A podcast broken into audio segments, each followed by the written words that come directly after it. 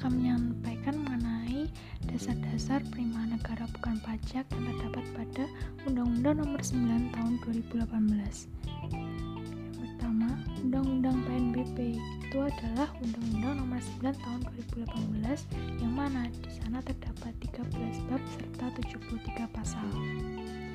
Pertama, kita membahas mengenai tujuan pengaturan PNBP terlebih dahulu. Tujuannya adalah yang pertama, menghimpun dan optimalisasi sumber penerimaan negara.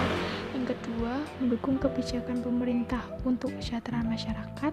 Yang ketiga, mendukung tata kelola pemerintahan yang baik. Yang keempat, menyederhanakan atau mengurangi jenis dan tarif PNBP.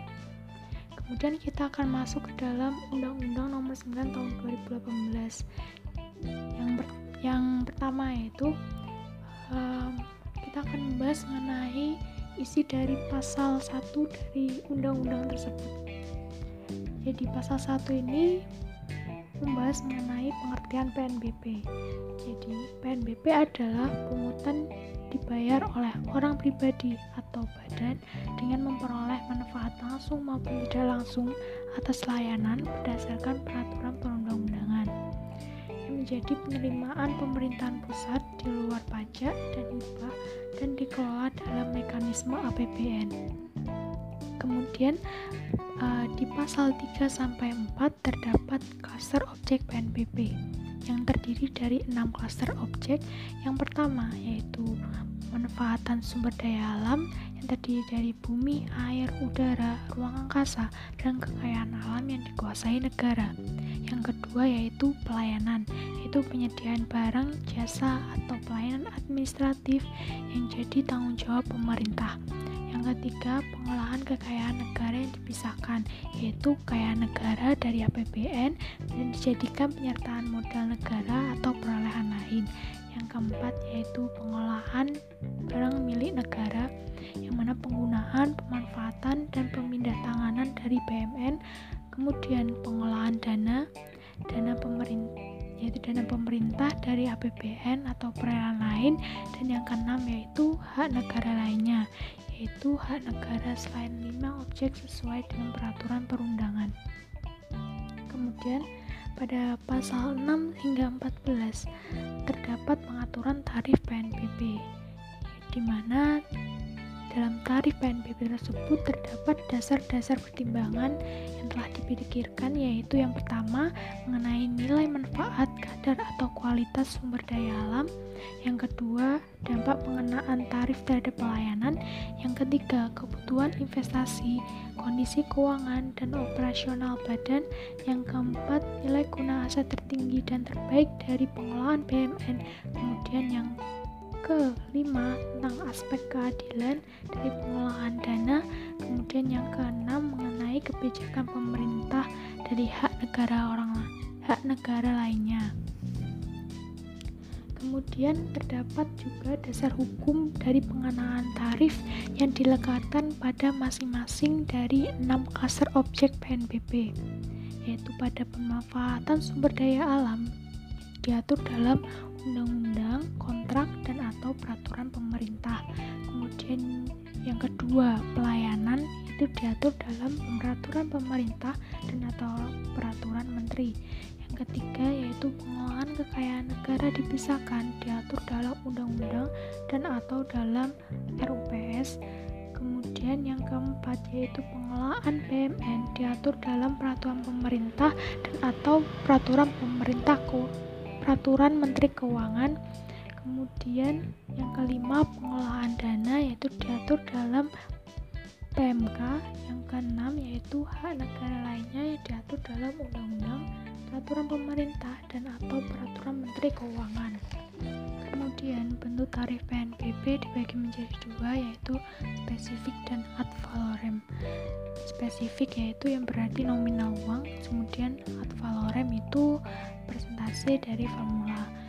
Kemudian pada pasal 13 terdapat kebijakan tarif sampai dengan nol, yang mana kebijakan tersebut uh, dikhususkan untuk yang pertama penyelenggara kegiatan sosial, keagamaan, kenegaraan, dan penanggulangan bencana atau keadaan kahar, Kemudian yang kedua, masyarakat tidak mampu, mahasiswa berprestasi, serta UMKM.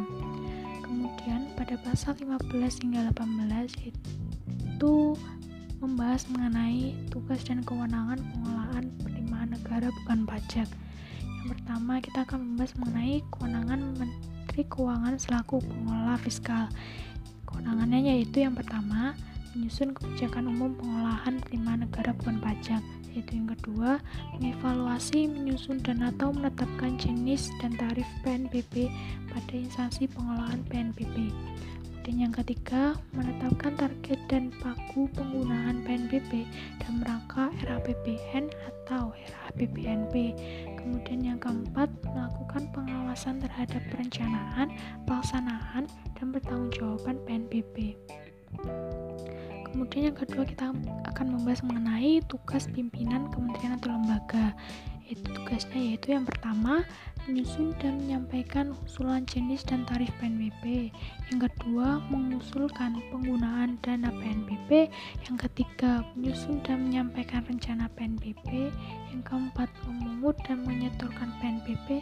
Yang kelima mengelola piutang PNBP kemudian selanjutnya yaitu kewenangan Menteri Keuangan selaku bendara umum negara kewenangannya yaitu menetapkan PNBP tertentu sebagai PNBP yang dikelola bendara umum negara yaitu yang pertama PNBP pengolahan KND dan PNBP yang perhitungan dan penetapannya membutuhkan earning proses yaitu PNBP migas dan panas bumi. Kemudian selanjutnya yaitu tugas mitra instansi pengolahan PNBP tugasnya ya, tugas dari mitra instansi pengolahan PNBP yaitu membantu melaksanakan sebagian pengolahan PNBP yang berupa pemungutan, penyetoran, dan atau penagihan PNBP. Kemudian pada pasal 20 hingga 46 terdapat peraturan mengenai pengolahan PNBP di mana pengolahan PNBP itu sendiri dikelola dalam sistem APBN yang terdiri dari yang pertama yaitu perencanaan, yang kedua yaitu pelaksanaan di mana penentuan PNBP terutang, pemungutan, pembayaran atau penyetoran, penggunaan PNBP pengolahan piutang, penetapan dan penagihan. Yang ketiga yaitu pertanggungjawaban dengan penatausahaan dan pelaporan. Yang keempat yaitu pengawasan. Kemudian, selanjutnya pada pasal 27 terdapat verifikasi oleh instansi pengolahan PNBP yang di mana verifikasi tersebut adalah bersifat wajib atas PNBP terutang oleh wajib bayar. Tujuannya yaitu meningkatkan kepatuhan wajib bayar supaya meminimalisasi potensi kerugian negara. Kemudian pada pasal 45 hingga 46 mengatur mengenai pengawasan PNBP. Pengawasan PNBP itu sendiri dilakukan oleh APIP dan Menteri Keuangan, di mana Menteri Keuangan itu melakukan pengawasan dalam bentuk verifikasi, penilaian, dan evaluasi.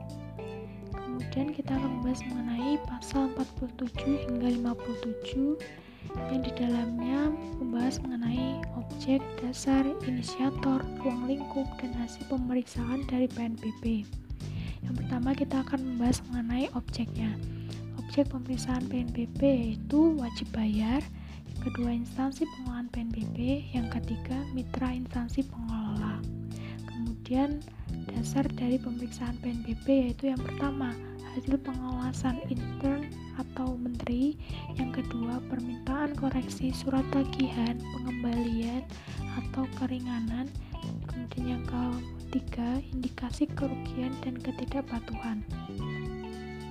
Kemudian inisiatornya yaitu yang pertama instansi pengelola PNBP kemudian yang kedua yaitu Menteri Keuangan Selanjutnya yaitu ruang lingkupnya.